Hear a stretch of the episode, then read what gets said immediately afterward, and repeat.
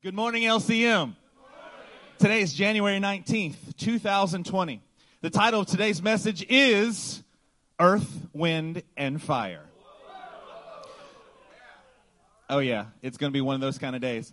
Um, look, I, I want to call to your attention what I think should be very obvious to everyone in the room. Uh, the Lord is doing something unique in our midst even today. Amen.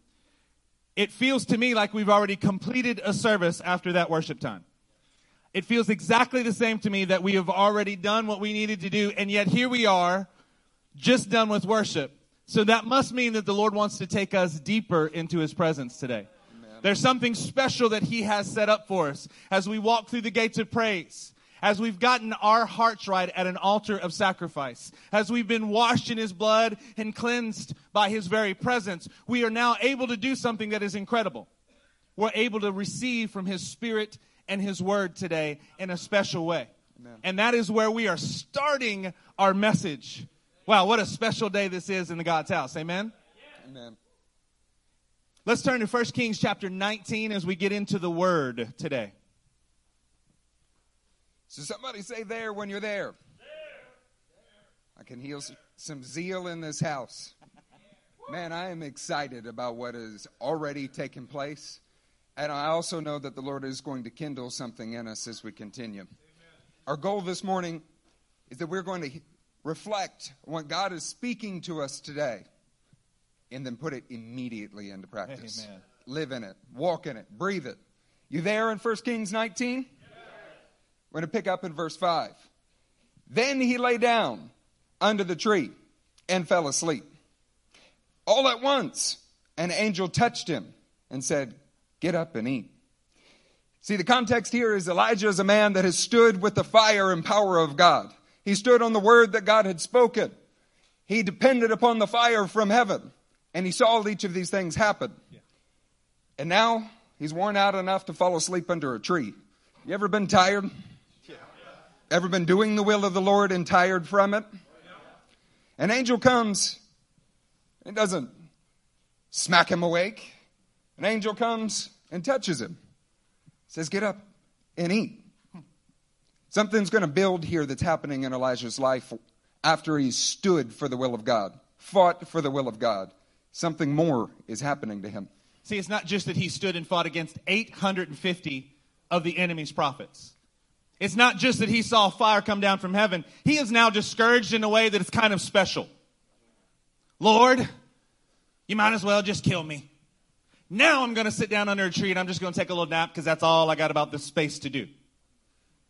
You know, when the, when the Bible says that an angel appears before man, it's oftentimes that they say, fear not. Why? Because there's someone that's trembling because there's a giant angel standing in front of him. This time you get an angel whispering in his ear and saying, hey, you need to get up and eat. Verse 6 He looked around, and there by his head was a cake of bread baked over hot coals. Okay. He didn't see the angel, but what he saw was some bread. Okay, now, now I want you to have, uh, I want you to think through this with me for a second. As I'm reading this this morning, I'm, I'm trying to put myself in the illusion of the first time, but I got to tell you something that my brain went, man, I hadn't had bread in a long time. Keto people. I'm, I'm, I'm trying to, I'm trying to, you know, get down to my playing weight here. And, and so I haven't had bread. And so what I thought of was a giant, hot, fresh yeast roll. Just beautifully plump, some butter dripped on top. Woo. But then I actually had to go back and figure out what Elijah would have been experiencing and not filtering it through my own preferences. Do you think that an angel of the Lord would have presented him with something full of yeast? See, it is more likely that he came to him with an unleavened bread and said, I have baked this on the coals that came straight from the altar of God. See, I've got some fire for you. And see, what you thought was really good, your mouths were watering. You're all ready for lunch. We're like, no, it's not that time yet. We're at the beginning of the service. See, when we start looking at it rightly, we realize that what God had given was not tainted with sin in any way. There was no selfish personal ambition that was involved. He was eating from the bread of heaven and he had a jar of water. not a mason jar. Mm. Oh, you Southerners, you were thinking a mason jar. I got it. But see, he had a jar of water. And then what did he do? He ate of what God had provided, something from the heavens, something divine, and then he did something that some of us do. He went right back to sleep. did I tell you that I was tired earlier? I mean, I was really like depressed so about the despair that was settling in on my life. So I just went right back to bed. This is what Elijah does here in this passage. We're going to keep going and find out that uh, we're not so different than Elijah today. Verse 7 says, The angel of the Lord came back a second time. Would you stop for a minute and say, Thank you, Lord, for the second time? How many times have we been strengthened, heard something, and it should have been enough, but the truth is we needed to hear it a second time?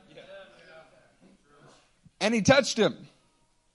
And he said, Get up and eat, for the journey is too much for you. See, the first time he whispered something, the second time that he shows up, Elijah doesn't just wake up and look around and, oh, there's bread and water here. That's cool. No, the angel wakes him up. He said, no, you need, wake up, get up and eat. Why? For the journey is too much for you. Before we continue, this passage is something that we feel like is a prophetic message for the body. The angel of the Lord came back a second time and touched him and said, Get up and eat, for the journey is too much for you. We're six minutes into a sermon. We're going to go ahead and say, we know that you are filled with fear and insecurity about a great deal of things. Why? Because we're responsible for you. You've been hearing words about elevating your priesthood, about the things that God is calling us as a body to. We, we feel incapable. We feel like we don't have what we need, just like you do, and are warring with that. I want to tell you that it's completely true that you don't have what you need that you're 100% insufficient. And that God has given us a godly vision, a righteous path, a journey ahead of us that we are going to go down. But today is a very special day. A day where we eat of something, where we hear a whisper of God that is leading us to what we need to survive this journey. Let's look at what the angel continues to say. So he got up, he ate, he drank, and he was strengthened by that food. He traveled 40 days and 40 nights until he reached Horeb. Where do you guys, have you heard 40 days and 40 nights before? What does that draw to your mind? The journey ahead is too much. It is too much in your own natural strength. It is too much in your own willpower. It is too much for you. In the same way that Jesus could not have done what he did in 40 days without supernatural power, without a word from heaven, without the Spirit of God leading him into that desert. See, it wasn't the enemy who trapped him. The Spirit led him there because he was a man who would be tested and approved. God is leading us into a journey of testing, of proving what he has shown us, where those visions become alive, where our priesthood is a perpetual priesthood because it has been established firmly. Today, the Lord is going to help us by giving us more of what we need, more of what we must have to make the journey. He's been kind enough to start moving on our hearts prior to this point.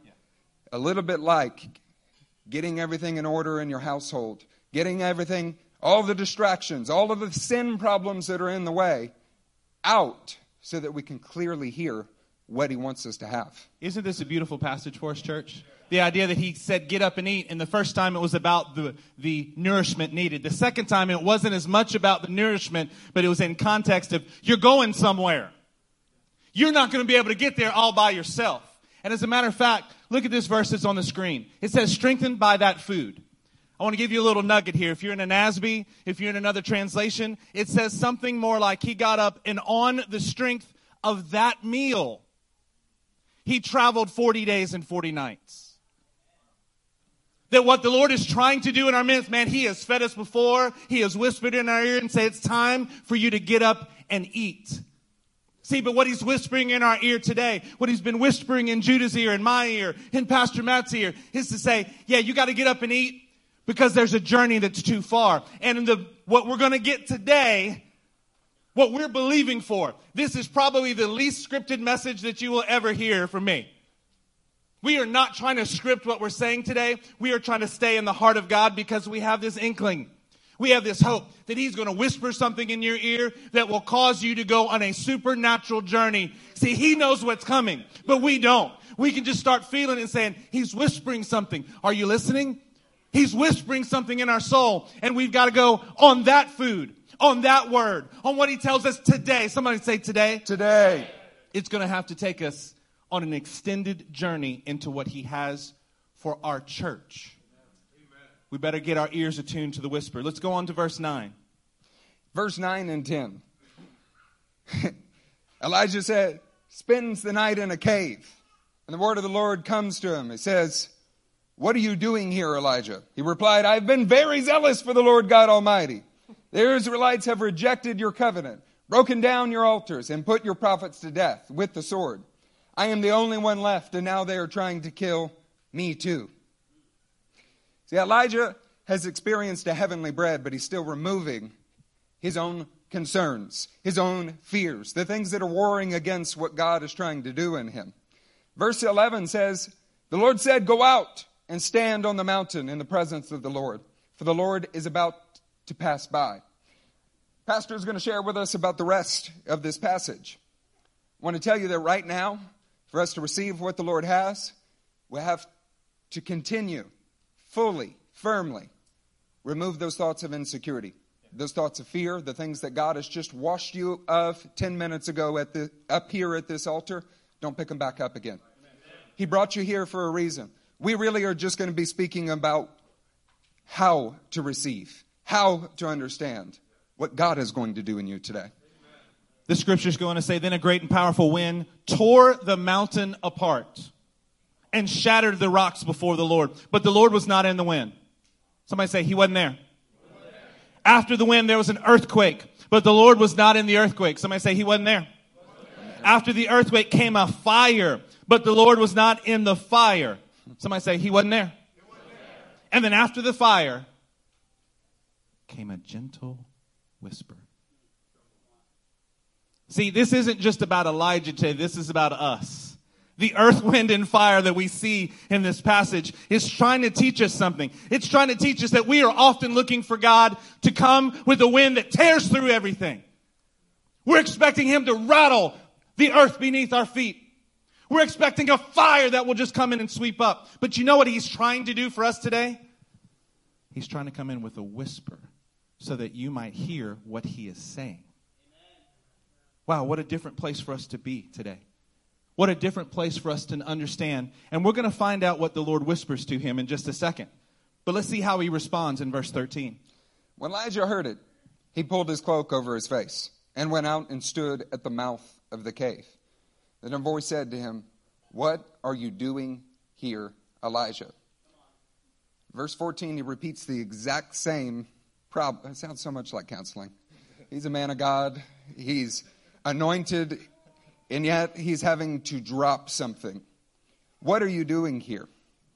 Elijah pulls his cloak over his face, and Pastor and I have been kind of puzzled by it, wondering, you know, Moses was put behind the cleft of the rock. Uh, when the Lord passed by him, maybe it's a similar scenario. What is it? Honestly, we don't know for sure what it is. Cloak, the, another word for it is his mantle that he later puts on Elijah.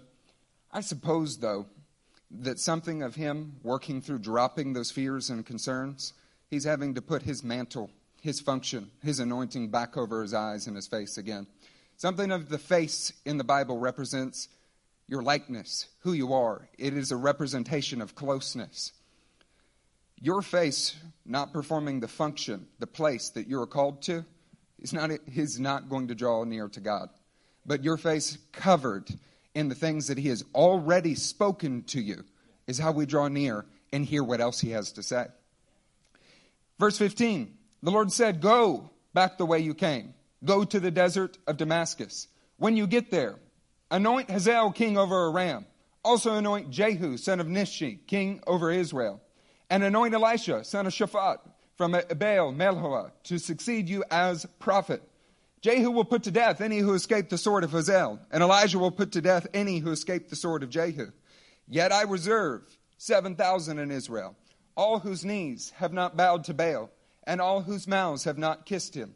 See, the Lord doesn't even really acknowledge him for a bit. He tells him what he should be focusing on, what his calling, what his anointing should be aiming at. And then he says, Yes, and there are 7,000 I have reserved. I want to tell you that this was speaking to us about the things that God has already told us during the one association, about a greater emphasis on discipleship, about raising men up. We know that He's calling us to be elevated, but for what purpose? For what reason? What is it that our elevation is going to do? Is it just for our families to have a perpetual priesthood? Or is it that we might be ambassadors of the living God that are able to raise up and anoint others? The way that we fulfill what God has given us, that He has already spoken to us, is by more fully walking in the calling and anointing that He's called us to. We have to begin to strip away our own fear and concern and listen for the whisper. He is not going to come down in a mountain of fire and change our minds. We are supposed to operate as men who know Him, who know the living God who are not looking like the prophets of Baal for a demonstration to do what he already told us to do. He's giving us heavenly bread. He's given us water that is from his spirit to drink of, and he is drawing us deeper today so that he might speak to us. I want to hear what he says, and then I want to rise up and accomplish what he says. Want to go out and raise up, anoint, train, and see men perform the callings that we as priests are supposed to facilitate. So, what is it that God says when He whispers to you? Do you notice this? We see the whisper, we see a conversation, and then what does God say to Elijah? He tells Elijah what he is supposed to be doing.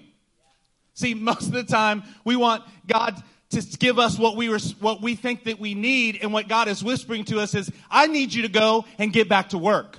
I've got a work for you to do. Perhaps you're not hearing the whispering because you're listening for the wrong thing. When God starts to whisper to you, then it, what it should cause in you is to want to go shout out what He has already said. It should be that you thunder with a shout from the heavens that causes you to step forward doing something. Lord, I, I just need this. If, if only you'll speak to me. Yeah, He will speak to you about what you should be doing. He's going to speak to you about who he is and what you must do about your purpose. Go anoint somebody. Elijah, go anoint a king that's not even of your own country. Wait, what? Wait, what? I want you to go anoint a man from another land to have him sit on the throne and the king of Israel and your replacement. See, Elijah is whining and what God is doing is saying, yeah, I got something for you. Go do what I'm telling you to do.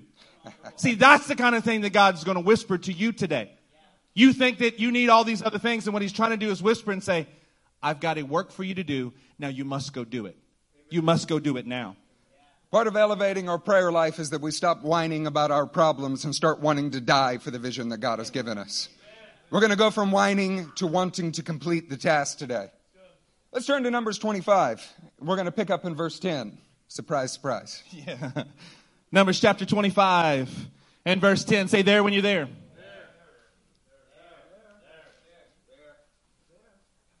It says this The Lord said to Moses, Who's the Lord speaking to? Got it. Phinehas, son of Eleazar, the son of Aaron the priest, has turned my anger away from the Israelites, for he was as zealous as I am for my honor among them, so that in my zeal I did not put an end to them. We have been studying this passage Every sermon this entire year has been hinting or directly reading from this very passage. Therefore, tell him, I am making my covenant of peace with him. See, he and his descendants will have a covenant of a lasting priesthood because he was zealous for the honor of his God and made atonement for the Israelites. See, now here's an interesting thing. The whole chapter, God is speaking to Moses. God is speaking to Moses. God is speaking to Moses. But who is it that heard as if he were hearing a whisper of what God had said and went and did it. It was Phinehas. God was speaking to Moses, but Phinehas heard the whisper. God was directing one who did not fulfill it, but another said, I heard a whisper of what God wanted me to do. I'm going to go get that done right now. I will get a spear and I will fix this problem right now. Because all he needed was the whisper. He didn't need an earthquake. He didn't need the winds. He didn't need a fire. He just needed the whisper of God's actual heart, the whisper of what God desired, and it turned into a thundering shout of his actions because of the whisper that he heard. He, need, he did not need thunder in his own mind and in his own ears. All that he had to do was just hear what God wanted. The fact that it wasn't spoken to him made no difference because he had reverence for God's name. The fact that he heard it at a distance made no difference for him because he had reverence for God's name. Now, how does he respond? He goes and he kills Zimri. That's a shout of a response. God may have spoken it to him in a whisper, where it was given to another man, but he was there listening and watching over the word, waiting to see what God wanted to accomplish. And then he put his hands to the work. And man, that was a lot more than a, sh- a whisper by the end of it. He was shouting out the will of God, wasn't he? Did he shout out the will of God with, by his speech? By actions. So when you hear God reveal something to the leadership in this church, wives, to your husbands, to the people that you're in covenant with, even if it's just a whisper, your deeds have the potential to be a thunderous shout of an action that transform the state and condition of your home, of your church, of your body. You can be attentive in listening to the whisper that God speaks to us corporately. Let's turn to Isaiah chapter 30. Isaiah chapter 30. You're going to have to, to, keep up with our pace today. Isaiah 30 and verse 19. Say there when you're there. Isaiah chapter 30 and verse 19. You're going to want to see this for yourself. It says this O people of Zion, you who live in Jerusalem, you will weep no more. Uh oh. Come on now, that's some good news, isn't it? There's no more weeping. These people are starting to walk towards what they're supposed to be doing. How gracious God will be when you cry out for help. Man, we are sometimes nervous to cry out for help because we're afraid of what others may think about us. Hey, brother, uh, the truth is, is I'm a little embarrassed, but I need some help. Yeah, see here, when we're crying out for help from the Lord, He's going to be gracious. As soon as He hears, He will answer you.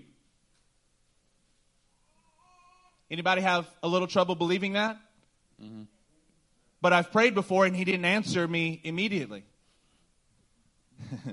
See what he's going to do for us today, what he's been preparing our hearts for for over a year now, but especially for over a month now. He is going to talk to you as soon as you as he hears your cry for help, he will come and speak to you. See, we've got to actually have an expectation that the God of all creation will answer us that He will speak to us, that He wants to communicate and commune and have a closeness with us. Although the Lord gives the bread of adversity. Somebody say adversity. Adversity. Now, isn't this kind of depressing? We just had the good news that He's going to answer us as soon as we cry out for help. And then what's the very next thing? I'm going to make sure that you cry out to me. Although the Lord gives the bread of adversity and the water of affliction. Oh, there we are with bread and water again. Huh. Maybe that's part of what Elijah had to eat from was the bread and the jar of water, the bread of adversity and the water of affliction. Your teachers will be hidden no more. With your own eyes you will see them. Whether you turn to the right or to the left, your ears will hear a voice behind you whispering to you that this is the way. Walk in it. See, this idea that that God is going to let you know how much you're supposed to suffer. Mm. Reminds me of Acts chapter 9 and Paul. This is the great man Paul. He hears the voice of the Lord. Others only hear a rumbling. He hears the whisper and understands the clarity, but others only saw the light. And what was that? What did that man hear? He's gonna, the Lord's gonna tell you how much you must suffer. See, the journey that we're going on as a church, it's too long for us. Yeah. The number 40 in the Bible represents testing. Elijah went on a 40 day and a 40 night journey, but he was carried, he was sustained, he was helped, he was carried along by divine word from the Lord. It carried him, that whisper caused him to be able to shout thunderously in his actions. You know, Pastor, I think the reason that we have trouble hearing from God is because we don't always hear him whispering what we want. If he's speaking to his friend in a whisper where he doesn't have to shout it at you. And we don't want to hear it, we miss it. See, what he had for Elijah was that he had work to do, that he was now going to need to stop whining and start fighting for the kingdom of God. That he comes when we cry out to him, he comes when we call to him, and he gives us the bread of affliction, the water of adversity for our own benefit because that is what we are heading for is a 40 day kind of time frame in our life when He gave us something special that is going to be tested, that is going to be refined, that is going to be elevated. It's time that we tune our ears into the whisper of the Lord and remove the things that are clogging them our own thoughts, own desires, and our own things that we want to hear. Isaiah 42, we'll put this one on the screen. We're going to pick up in the 11th verse. Let the desert and its towns raise their voices. Let the settlements where Kedar live rejoice. Let the people of Sela sing for joy. Let them shout from the mountaintops. They're shouting from the mountaintops things that God has done inside of them. They're taking that whisper just like Phinehas when he heard something that God wanted to accomplish. And they're then they're beginning to shout it, proclaim it. What happens when you shout from up on a mountain? Come on, some brothers that have been to Peru, you hear it for quite a ways. It's almost like thunder when somebody is really shouting at the top of a mountain. See, the things that God gives us in private, whether they're a whisper, whether they're short, whether they're small, when they're genuinely born of heaven, they begin to cultivate something inside of us that produces a deep resonance, that produces a shout from the mountains, that produces action like Phinehas that speaks louder than words. Verse 12, let them give glory to the Lord and proclaim his praise to the islands. The Lord will march out like a mighty man, like a warrior, he will stir up his zeal. With a shout, he will raise the battle cry and will triumph over his enemies. See, when we listen to the small words of God, when we actually take it inside of us and it begins to cultivate something in us that we are willing to stand and proclaim. When we hear something in His Holy of Holies and it transforms our life, the God of all creation starts to stir His zeal. He starts to stir Himself up. He starts to clothe Himself and be ready for battle. And He raises a shout. Do you want the God of all creation to raise a shout today? Yes. See, He is waiting for us to hear Him stir it inside of us and begin to proclaim it. And then the mighty right hand of God joins you because you are performing His will, carrying out His actions, and He sustains you in the 40 days and causes you to do what you didn't think was possible. Turn with us to Matthew chapter 10. Hey, we want to encourage you this, today with this kind of a word that says, you know what? We often talk as if God is going to have these lengthy diatribes with us, back and forth, back and forth, back and forth. Do you know what has happened more often in my life than not? there's a whisper of a direction. I mean, it's just a, just a single phrase that begins to shape, that begins to move everything in my life. And I'm like, Lord, I, I really do think that was you. I was asking you for an answer and you gave me just a word. You gave me just a phrase. You gave me something small. This should be encouraging to us today. We've got the wrong kind of idea sometimes about God talking to us. As charismatics, as, char- as charismaniacs, we kind of go, yeah, the Lord told me this. Really? He speaks to you that much. When he speaks this warrior like voice, he can give you a whisper and it will transform what you do today and tomorrow and next month and next year and the next several decades of your life. He is trying to whisper something to us that our actions may be a thunderous shout that responds to him and says, Yes, Lord, I heard it as a whisper. Then I began to do it. And then it began to resonate. It began to grow. It began to grow. It began to grow. It was more and more. It's never even one time diminished. It grew from a whisper into a shout. This is what we are trying to, this is the voice of the Lord to us today. We didn't, we didn't even get this sermon together because it's what we wanted to preach today. We actually just got in prayer and said, Lord, only what you want. Let's set everything aside. Would you just whisper to us what your desire is today? Matthew chapter 10 verse 26. Look at what it says here. Matthew 10, 26. So do not be afraid of them. Man, what an encouraging word. The Lord has to say that to us so many times. There is nothing concealed that will not be disclosed or nothing hidden that will not be made known. By the way, this is Jesus instructing his disciples before he sends them out to go and preach repentance for the world. Mm-hmm. He's talking to 12 people, and this is part of his instruction. Don't be afraid of them. I promise you, I'm going to make it all come to light in due time. Look at verse 27. What I tell you in the dark, speak it out in the daylight. What is whispered in your ear, proclaim it from the rooftops. Come on. Do you see what the Lord is telling us? He's saying, I'm going to whisper something to you. in, in the stillness in the quietness in the darkness of your nighttime prayer, He's going to speak something to you and He expects you to get up and go proclaim it in the light. He expects what the whisper was in your ear that you will shout it thunderously from the rooftops. This is what God is saying. I will whisper something to you. Have we attuned our ears to His whisper?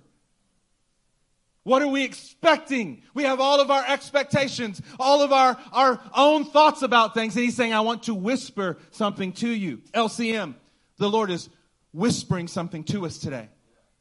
We want to be able to rightly hear that, that we might magnify it with a thunderous shout with the attitude and the actions of our lives as we go forward. This passage goes on to say, Don't be afraid. Don't be afraid of the ones who can kill the body. You need to be reverencing my name. You better be afraid of me. Yeah, he's the sovereign of the universe. I promise. How much do you need from him? If he says go, you should go. If he says to come towards him, you come towards him. There's no other discussion that's needed because we're listening for his whisper. Really, in truth, what we're preaching about is what you need for what God is going to give you in a minute. It's not us telling you must do this today, tomorrow. This is driven from your own hunger and own desire. Some of you are staring at us blankly. Some of you are filled with a holy desire to see what is going to happen. Tell you, stir up your zeal. Stir up your zeal. Don't just sit here like a dead brick. Now is the time to cultivate a desire for what Jesus the Christ might speak to you, not somebody else. That he wishes to speak to you ought to cause a man to come alive with an excitement. That God of all creation has taken enough interest to want to speak to you personally. That he wants to reveal something inside of you. And what we are doing now is building a zeal for it, building a hunger for it, and tuning our ears in to hear it. You ought not be able to sleep through that. See what this passage, do you see what it's saying? What is the first phrase on the screen right now? Don't be afraid. The reason that some of you are sitting here is like, yeah, I'm not sure that he will speak to me. Yeah.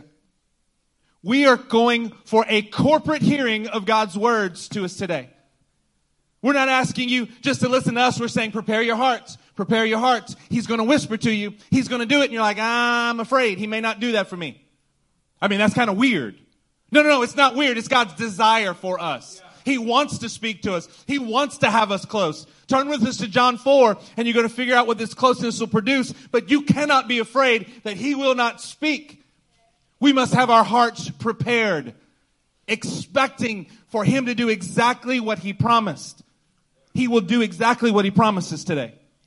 In fact, Pastor, him speaking to us is actually the solution to our problem. it's what fixes the fear, the insecurity.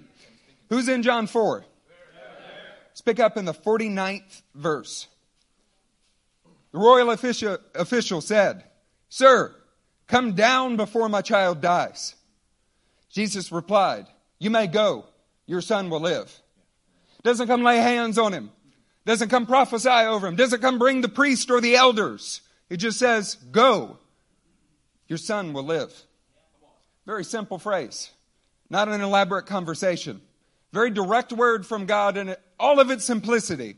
We're about to read about the ramifications of that simplistic, small, little whisper. The man took Jesus at his word and departed. While he was still on the way, his servants met him with the good news that his boy was living. See, there's the good news in general that is the gospel. Then there's the good news that's at work in your life when it comes alive to you. That his boy was living. My boy is sitting on the front row over here. His name is Titus, and I love him deeply. If I needed him to be healed, and I said, Pastor, elder, please pray for my son. And they said, Go, your boy will live. I might even be tempted to be hurt. Like, seriously, you won't take enough time to pray for him? He's my son. You won't take the time to lay your hands on him. He's my son. And yet, this man understood that the simple words of God are more than enough. That if he cultivated it, that if he took it down in his heart, that it would grow into a real miraculous event. When he inquired as to the time when his son got better, they said to him, The fever left him yesterday at the seventh hour. Then the father realized that this was the exact time at which Jesus had said to him, Your son will live. So he and all his household believed. Man. See, you actually need to know the Lord. You actually need to hear from him. The thing that you think is keeping you from knowing him, keeping you from hearing from him, that is the very thing that will fix you. Your discernment, your trust, your joy, your discernment, your wisdom, even your performance. The things that we've been preaching on, that you have so much concern over, so much fear over, that hinders you from actually getting into His Holy of Holies, from actually taking Him at His word, is what cures your problem. So you don't have trust issues when you actually know the Lord. You may know of His general set of principles. You may know many things about Him. You may have heard about His Word and His Spirit or even experienced it. But when you really know the Lord, you don't have a trust problem anymore. The problem is we need to know Him more than we do now. He is drawing us into a deeper revelation today so that our trust problems go out the window. That we no longer have that problem. You've been struggling with joy. You've been struggling to hold that fire. You feel joy for a little while, but then get swallowed again. Now it's time for us to know the Lord and know the simple things that He wants to say to you. And I promise your joy problem will go away in a hurry. We need to know Him more, not just about Him. I'm not satisfied just with looking good or having a good performance or knowing the Lord on occasions. I want to know Him. If you know Him, your joy and your discernment will be fixed. You won't at- have trouble knowing what to do in the situation when you're close to Him. Look at this story, guys. This story is about a child that's being healed, but it's wrapped around the father. It's wrapped around this man who is trying to learn what closeness is. So that it's not his his trust is fixed. His joy is fixed. Look at verse 52.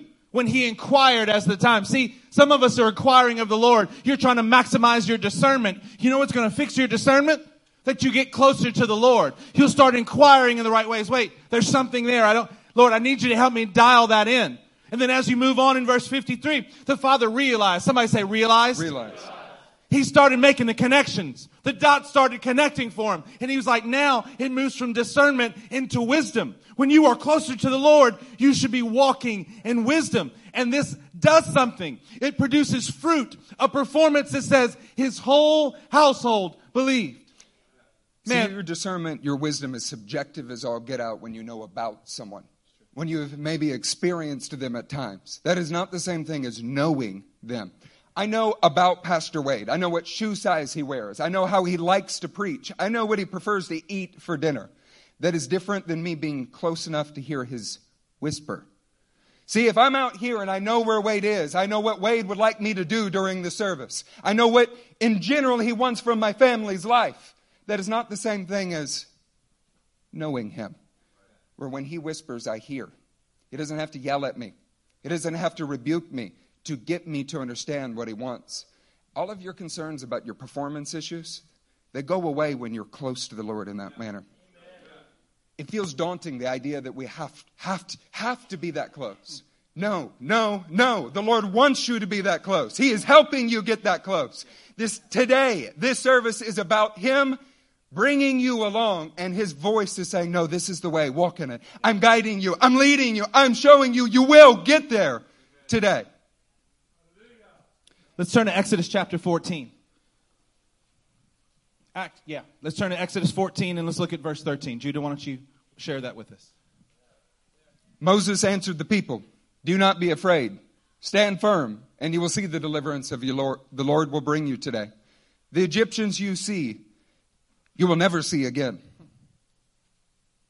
The Lord will fight for you. You need only be still. Who remembers the devil in the deep blue sea?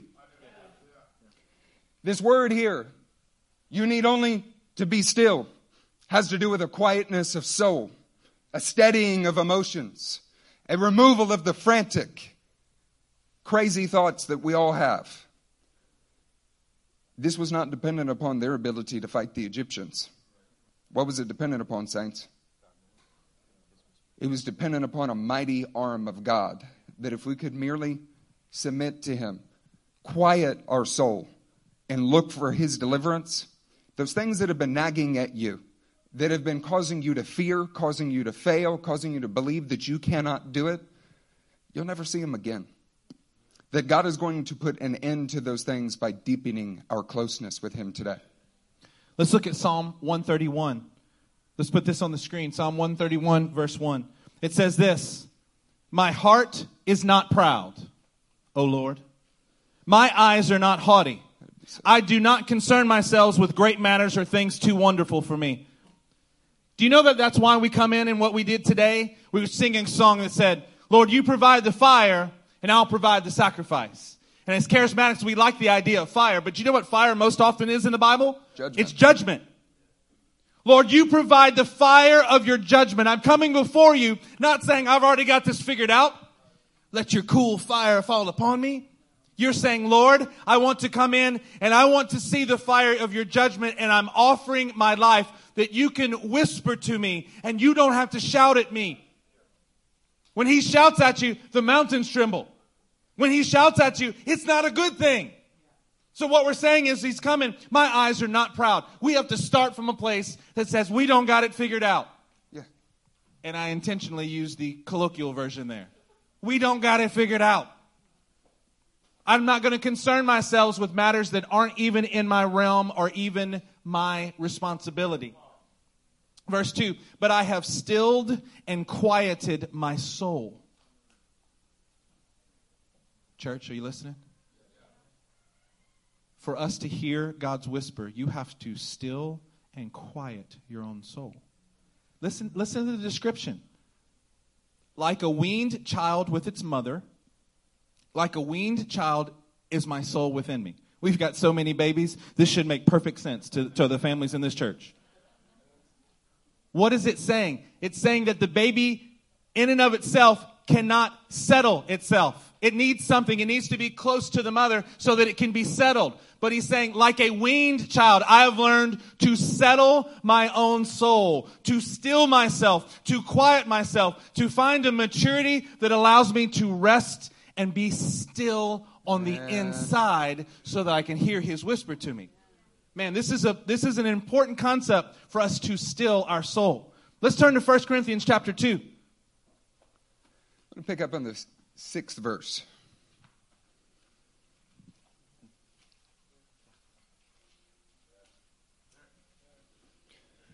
We do, however, speak a message of wisdom among the mature, but not the wisdom of this age or the rulers of this age who are coming to nothing.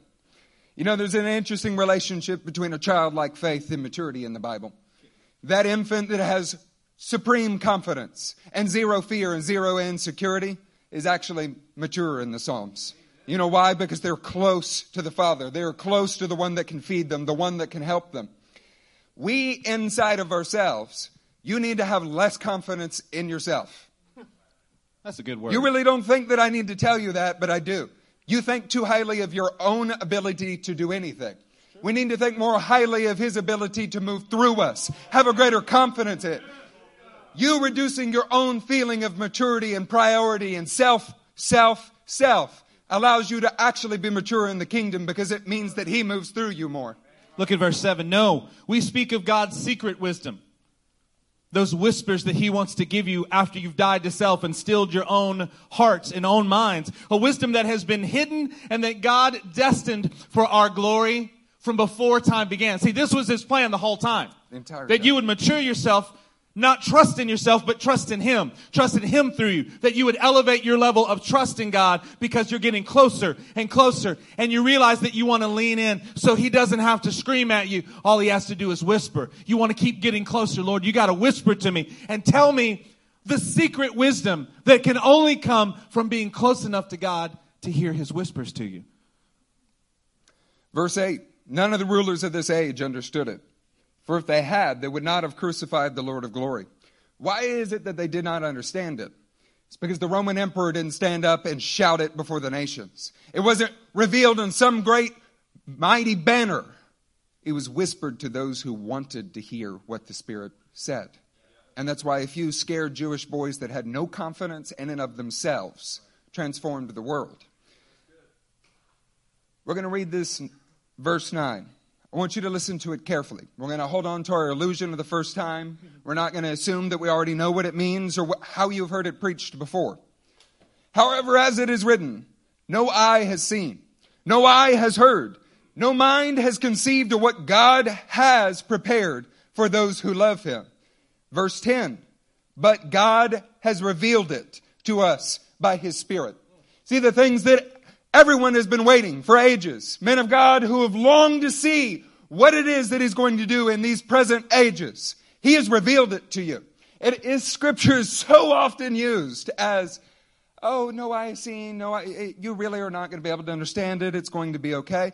No, the point of this passage is that you, his sons, his daughters, that he has something supernatural in store for you, that yeah. by his spirit he is going to reveal it. Say going to reveal it. Going to reveal it. It's a matter of fact, not a matter of question. If we lend our ear to him and put away all of our own other thoughts, he will reveal it to you. He will speak it to you. You are not an exception to the rule. God will speak to you.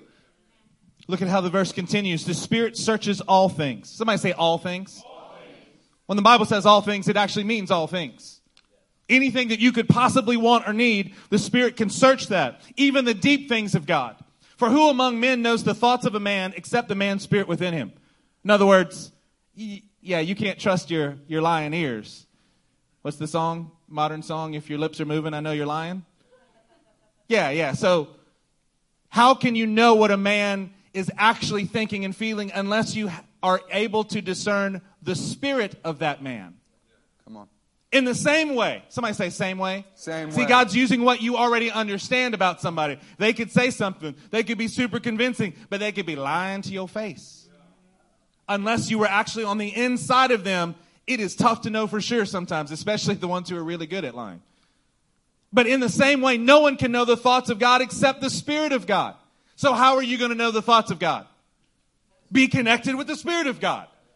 We have not received the Spirit of the world, but the Spirit who is from God, listen to this, so that we may understand what God has freely given us. the whole point yeah. is that you can hear the whisper of God and know exactly what He means for you. Amen. Know exactly the direction you should take. Know exactly the answer that you have been begging Him for. The Spirit is what gives us this ability so that we may understand what God has freely given us. This was always been the point of this entire passage. Verse 13 says, This is what we speak, not in words taught by human wisdom. Remember, when we hear Him, when we get close to Him, we have divine wisdom. But in words taught by the Spirit, expressing spiritual truths in a spiritual way. When I hear this, because I have a carnal mind that is being renovated, I really think of a hippie. I think of a weirdo that is talking to me about some kind of Bethel teaching in words taught by the Spirit, expressing spiritual truths in a spiritual way. The Word of God is the expression of the Spirit. This is teaching the Word of God, and as the Spirit is moving through you, as your interaction with the Spirit and the Word is coming out, this is the living and active Word of God inside of your life. This is not some kind of strange mysticism. This is a spiritual Word being delivered in a spiritual way. How many times have you heard the Word of God and it was done not in a spiritual way at all? In fact, it had no effect on the man who read it or you. This is about a living and active Word and Spirit that changes lives. The man without the Spirit does not accept the things that come from the Spirit of God, for they are foolishness to him, and he cannot understand them, because they are spiritually discerned. Spiritual man makes judgments about all things, but he himself is not subject to any man's judgment. The judgments that we make have to be rendered by the heavens. And we are subject to heaven's judgments and not man's, not your family's opinion, not your relative's opinion about what you are doing. We are subject to the directive of a heavenly king, of a heavenly judge. And we also are accountable to other men that have heard from heaven, that have a heavenly judgment, a heavenly direction. This is about removing your carnality of mind and your old system of judgment and operating in the Spirit. This also shows areas where our own independence and self sufficiency have got to go away. Yeah. It is a hindrance to us receiving all that God wants for us. If we could just simply want to know what His Word, His Spirit, and He is speaking to us today, my God, man, we would be empowered on a new level. Not just a few of us, but all of us, every one of us. Let's look at verse 16. For who has known the mind of the Lord that he may instruct him? But we have the mind of Christ. Ooh. What a special thing. You can have the mind of Christ. We have it. We are supposed to be operating in it. We're supposed to be having the Spirit confirm the word in us over and over and over again that we might constantly say, Hey Lord, I'm going to get close enough And as you're talking, the truth is, is even if you're talking to someone else, I'm going to hear it. I want to hear what he's saying because what God has said to a pastorate, what God has said to an elder, you know what you can do as a part of LCM? You can hear what he's saying and have the mind of Christ and realize, you know what? I know God said that to Elder Bosch, but I think that's for me as well. Maybe I can help him. Maybe I can jump in there and, wa- and watch him be successful in what God has called him to do. This is what we have when we have the mind of Christ. Look, let's turn to 2 Peter chapter 1 together. We are working towards a closing here in the next few minutes. 2 Peter chapter 1 and verse 19. It says this, and of the word of the prophets made more certain. Somebody say it with me, made more certain. More certain. How does the word of God become more certain? It is already perfect. It is already righteous. But what we have is as we get close to the Lord, we learn to hear his whisper. It is made more certain in us. I see that I thought it was just a whisper, but I began to do it and it started to resonate. It started to amplify. It started to get louder. And then I did it a little bit more and it got louder in my life. And, I, and I, I stepped out more in faith. And then it got louder and louder, more and more certain in my own life. This is what the word of the Lord is. It is supposed to be that we become tested and approved Amen. because the word is being made more certain. And you will do well to pay attention to it. Church, you will do well to pay attention to this principle. As to a light shining in a dark place. Well, that was part of the prophecies that came por- forth this morning. Until the day dawns and the morning star rises in your heart. Man, the truth is, is that what we've actually heard from God will grow and grow and grow and amplify and be made more certain. It will come into a thunderous shout in our lives. But the converse is also true, isn't it? It is. Pastor Matthew heard from the Lord that he was supposed to move here and that he would participate in something. That word was a small whisper. It was just, I feel like the Lord has given this to me and I cannot move from it, as simplistic as it was. Can you see the way in which that word has grown and grown and grown? Where he's in full time ministry, pastoring your life and your family now. The one association was something that just the Lord was speaking that we needed to have a table of men that we're accountable to, that we can be strong with, that we can partner together. And you see how it has grown and grown and grown from there. Many of you have also entertained things that are a feeling you think you heard from the Lord, or a discovery that you found from somebody else's work, that you believe the Lord has spoken to you. And the reality is that more and more God is going to cause that to fade because it didn't come from Him. It doesn't get stronger year after year. It starts to bleed away because that's part of the process of discipleship. I've had dear friends that are ministering in places that proclaim that they did not need a doctor, that it was totally wrong for you to take Tylenol, that you never, if you're righteous, will you ever have a headache. There's a sin problem if you have a headache. And they really believed it. And yet that conviction that was based upon a word they thought they had began to fade year after year as God made it abundantly clear that that wasn't the case. Your convictions need to be tested and approved. If you really heard from God, it's not a long, lengthy explanation. It's what He told you. Don't add to it. Don't take away from it. Stick to what He told you. And as you put it into practice, that whisper that was given to you starts to turn into a rumble, into a shout, into a thunder that nations can hear and is a testimony of a way of life. It will be tested and approved by how we cultivate it. Verse 20. Above all, you must understand that no prophecy of Scripture came about by the prophet's own interpretation or a commentary's interpretation. For prophecy never had its origin in the will of man, but men spoke from God as they were carried along by the Holy Spirit. Come on, does somebody want to be carried by the Holy Spirit today? I do. I'm tired of running my own way. I want that kind of spirit to carry us into what we need. Because I know there is no other way for us to make that journey. I can't do it. You can't. But the Spirit of God will carry us today. He will pick us up like I would pick up my son and bring him where I know he needs to be. We just have to get with him and listen to his words. Consider what we said about Isaiah 30 earlier. That whether you turn to the left or to the right, you will hear a voice behind you saying, walk in it. Come on now. As you are entering into the holy place, where you have the menorah on your left, where you have the table of showbread, his very words on the right. You are looking in front of you and you see an altar of incense. A golden altar that is there with incense rising before the Lord. As long as you don't just back up, then you're going to consistently hear his whisper saying to you, this is the way. This is how you're going to do it. This is how you're going to make it. And you're going to be able to continue to go forward towards the closeness that God is intending for this group of people, for you as an individual to have today, right now, right in our midst, that we can walk towards the Lord because we can hear his whispers rightly. In fact, I can even feel that voice pushing us at this moment. If you're listening, you can feel it being cultivated in you. Deuteronomy 29 29 says, The secret things that belong to the Lord our God, but the things revealed belong to us and our children forever, that we may follow all the words of this law. That is the law, and it is also the things that were spoken to you.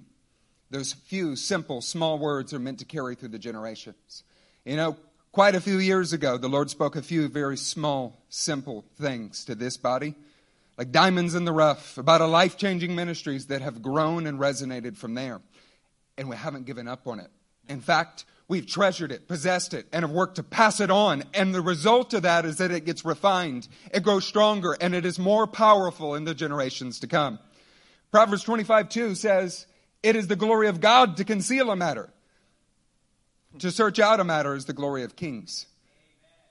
See, we're both completely unnoble ends of ourselves, and that He is making our soil noble. We are both kings with God, and we are children. For us to humbly seek out what He might speak today, that is to the glory of a king. That is a kingly pursuit. That is a king that has a king that is the king of kings. We're becoming something more as we strip away all of the other fluff and pursue that. Let's go to Exodus 19, verse 16. Exodus 19 and verse 16. On the morning of the third day, somebody say the third day. Third day. Man, the distance between life and death. There was thunder and lightning with a thick cloud over the mountain and a very loud trumpet blast. Everyone in the camp trembled. See, when the Lord starts to shout, when he starts to have a trumpet that's blown loudly, everyone Every man on this earth will start to tremble before him. Then Moses led the people out of the camp to meet with God. And there they stood at the foot of the mountain. Mount Sinai was covered with smoke because the Lord descended on it in fire. The smoke billowed up from it like smoke from a furnace. The whole mountain trembled violently. Look, there's, there's a little footnote in many of your Bibles. Not only did the whole mountain tremble violently, but it says that all of the people trembled violently. Yes. See, see, this is becoming this what God was whispering to Moses is starting to affect the people around him. What he whispered to Moses that no one else could hear, everyone is beginning to hear. What God whispers in your heart should grow and grow and amplify until it is a trembling shout that comes from your life that everyone must hear, everyone must deal with, everyone must give an account for because they've heard it now. What started as the whisper is a thundering shout that is shaking the whole mountain. Take a look at verse 19. It says, And the sound of the trumpet grew louder and louder and louder. See, again, this whisper to Moses is now becoming a trumpet that started off being heard, but it grew louder and louder and louder. That last verse says, Then Moses spoke, and the voice of God answered him. You have another footnote in most of your Bibles. This says, God thundered. You see, when God speaks to a man, as a whisper because we are listening and it gets cultivated in our heart. And over years, we demonstrate faithfulness with it. Not only do we start to be louder about it in our actions, in our way of life, a shout becomes a thunder, comes a shout from the mountains. God Himself begins to thunder about it. Just like in Isaiah 42, when we shouted from the mountains, He begins to rise up. He begins to do something. He clothes Himself in power and zeal, and He shouts. When our convictions that are birthed of heaven. When God speaks to you something today and it is tested and approved, it grows louder and louder. But so does the testimony that God adds to your life. I want that testimony added. Let's look at Revelation chapter 8 for our final passage of the day. Revelation chapter 8. There, when you're there. Man, don't you want your, your life to shout forth his praise? Don't want you don't you want your life to be thundering with, with approval from the heavens? It's got to start with the whisper of his word to you. Revelation chapter 8 and verse 1, look what it says. When he opened the seventh seal, there was silence in heaven for about a half an hour. In the place where there are angelic beings for all of eternity who's been, have been singing, Holy, Holy, Holy is the Lord. They never stop singing his praise except for this 30 minute time span that Revelation 8 is speaking about. There was silence